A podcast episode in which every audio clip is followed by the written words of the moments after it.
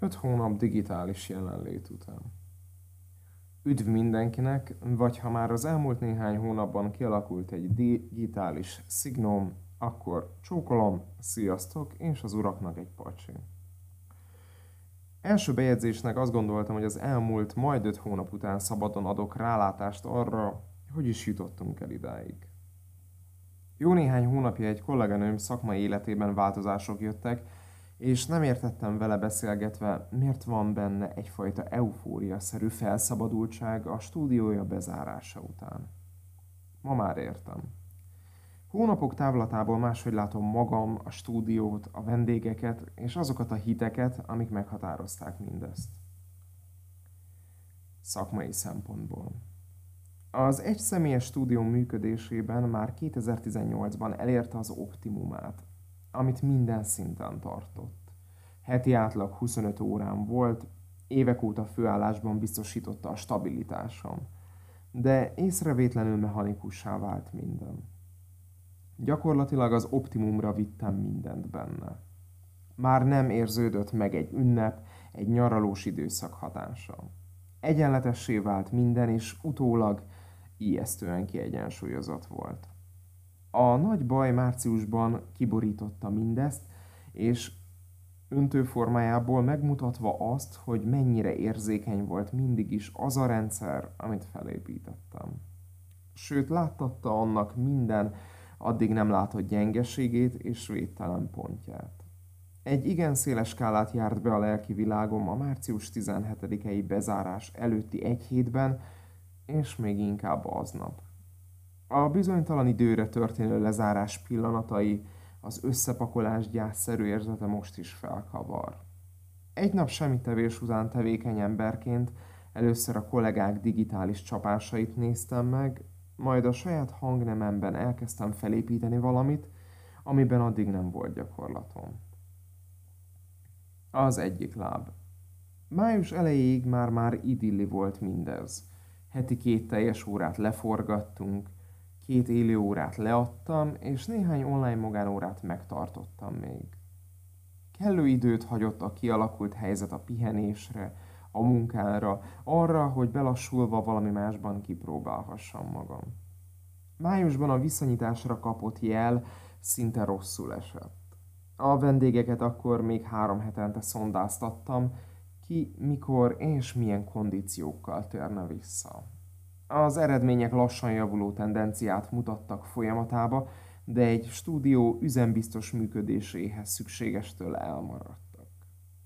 Emellett több olyan észrevételt tudtam megtenni, ami egyre távolabb vitt attól, hogy újra nyissak abban a formájában, ahogy egykor működtünk. Fontos leszögeznem már az elején, hogy nem a fizikális stúdiót nem nyitom újra, hanem az egykori struktúrát és működési modellt. Megfogalmaztam, hogy az online programok által mennyit fejlődtem oktatóként. Megtapasztaltam, mennyivel másképp kell az online órák anyagát megszerkeszteni a biztonságos gyakorlás érdekében, és mennyivel másképp kell átadni, hogy hasson. A visszajelzések is tovább erősítették bennem mindezt a fejlődést.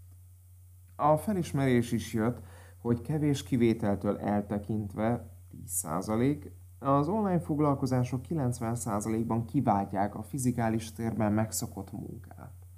Így a stúdiós gyakorlat, mint olyan, még inkább távolodott. A 10%-nyi értéket pedig online órák, vagy akár a THM, tréner házhoz megy által tehetjük az egészhez.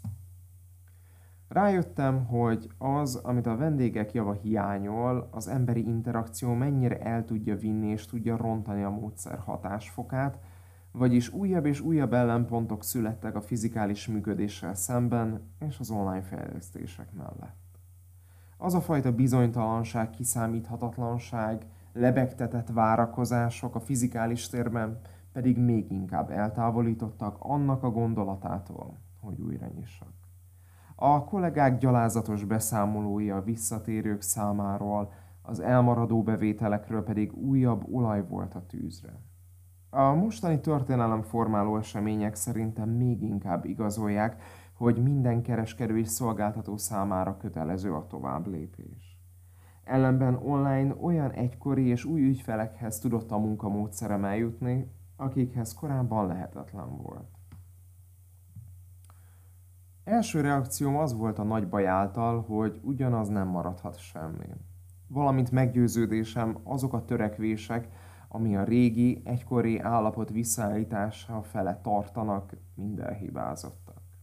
A vállalkozásom egyik lába most az online, pedig a felfedezés útját járja, vagy még inkább a megmérettetés útját, hogy térben és akár időben oktatólájától függetlenül hogy állja meg a helyét a módszer. A másik láb. Jelenleg a fizikális vonal a THM-ben kimerül. Nem akarok érzéketlennek tűnni a korábbi fizikális stúdióm kapcsán. Sokszor megkapom azt a kifejezést a vendégektől, hogy hiányzik. Van, ami nekem is, de van, ami már nem. Meghaladtam. Alkalmazkodtam, átalakultam és átalakítottam. Nem jobb lett, másabb, és ami legfontosabb, erősebb. Minden héten többször megkapom, hogy mikor nyitsz ki. Amikor azt látom, hogy a világ el tudta dönteni, merre akar menni, mit akar kezdeni a példátlan helyzettel, amikor a kiszámíthatatlanság helyét a tervezhető kockázat veszi át. Nos, akkor újra lesz négy fallal jelelt fizikális stúdióm. Van a fejemben egy kép, hogy szeretnék működni. A visszanyitás utáni rendszer, az alkalmazandó szabályok, a keretek már rég kész vannak. Már csak arra vár mindez, hogy ideálistább talaj létrejöjjön. Évtizedekkel ezelőtt egy gondolatkísérletben azon moralizáltam, milyen korban élnék szívesen. Az Amerikába szerencsét próbálók történetei, akik néhány dollárral a zsebükben és reményeikkel nekivágtak az ismeretlennek és megcsinálták a szerencséjüket, mindig legyűgözött. Azt hittem, hogy a szerencsevadász felfedezők ideje lejárt, de nem. Az online világ az új világ egyre több szakma számára, ami bár ridegebb, de térbeli és időbeli időtlensége által még inkább szabadabb és lehetőségekben jóval gazdagabb, mint fizikális ellenpontja. Összességében jól vagyok, sőt jobban vagyok, mint jó ideje már, de leginkább szabadabb. A következő bejegyzésben szeretnék mesélni arról, hogy miért tekintem önálló módszernek mindazt, amit képviselek, honnan jött és hova tart, miért nem hiszek tiszta módszerekbe. Innen folytatjuk.